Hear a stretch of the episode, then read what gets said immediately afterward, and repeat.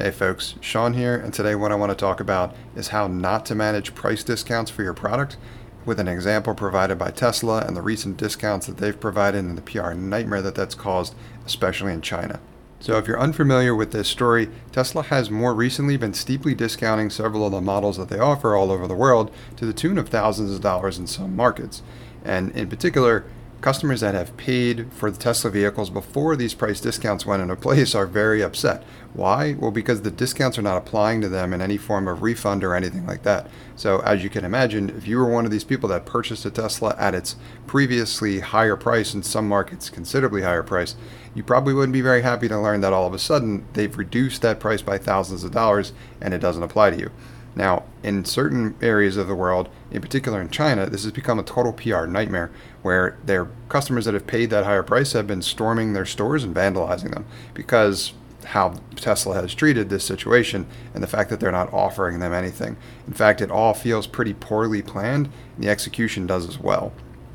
So, this is among some of the risk that you can experience if you're going to start offering discounts for your product. And that's why I say it really is important with how you manage it because if you don't, it can turn into a PR nightmare like this one. This is the last thing that you want to see, right? I understand that they're trying to incentivize selling more vehicles, but this is, they didn't execute that plan well, especially in China.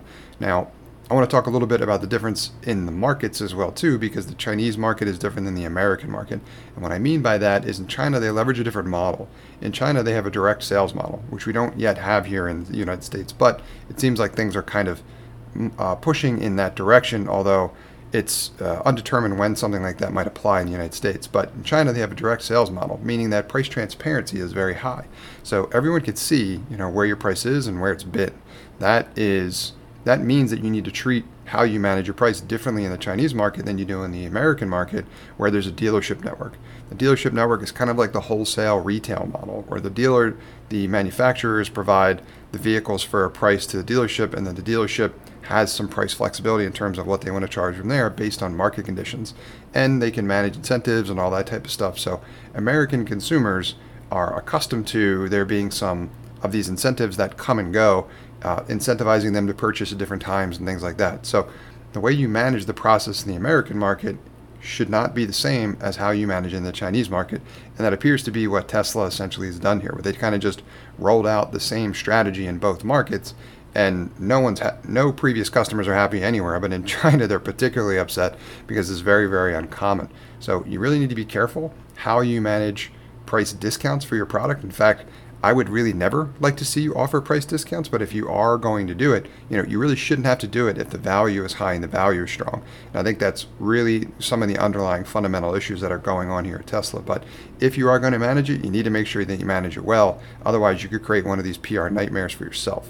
So I want to talk to you about how you can manage this process much better than Tesla has to avoid this PR nightmare that you might experience yourself as well too if you want to get creative with your pricing for your products and in particular this is this applies when you're talking about discounting your product and how it applies with managing your relationships with your previous customers who you should be taking care of as well too because they should be brand ambassadors for you, not going around telling everybody about how they got shafted by you, which is probably what these Tesla customers are going to be doing, and it's going to cause untold brand and reputation damage. So that is not worth it at any price. But if you do want to get creative with how you're managing your pricing, in particular, you want to offer discounts, but you want to do them in a creative way, in a way that works for everybody, you've got to get more creative with how you manage your relationship with your previous customers.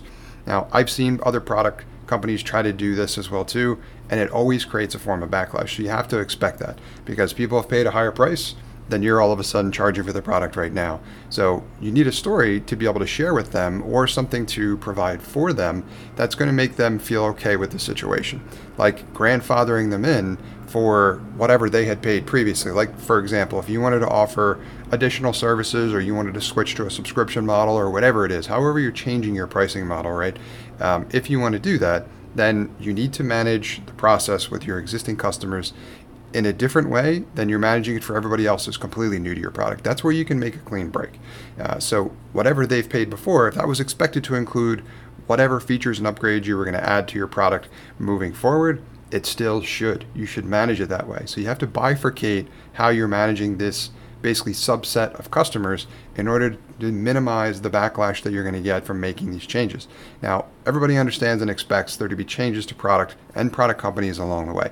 That's something customers, for the most part, are relatively familiar with, but they're not looking for you to take advantage of them. That's going to create all kinds of problems for you and your company, uh, potentially for the foreseeable future if you don't manage this the right way. So, figure out how you can make essentially both groups of customers as happy as possible. You're not going to make everyone happy, but you need to offer them something. You can't just tell them that, nope, you bought then, and as such, you're being penalized for it.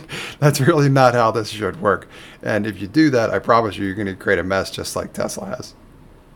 Hey folks, Sean here, and thanks for listening to this episode. I hope you got a ton of value out of it.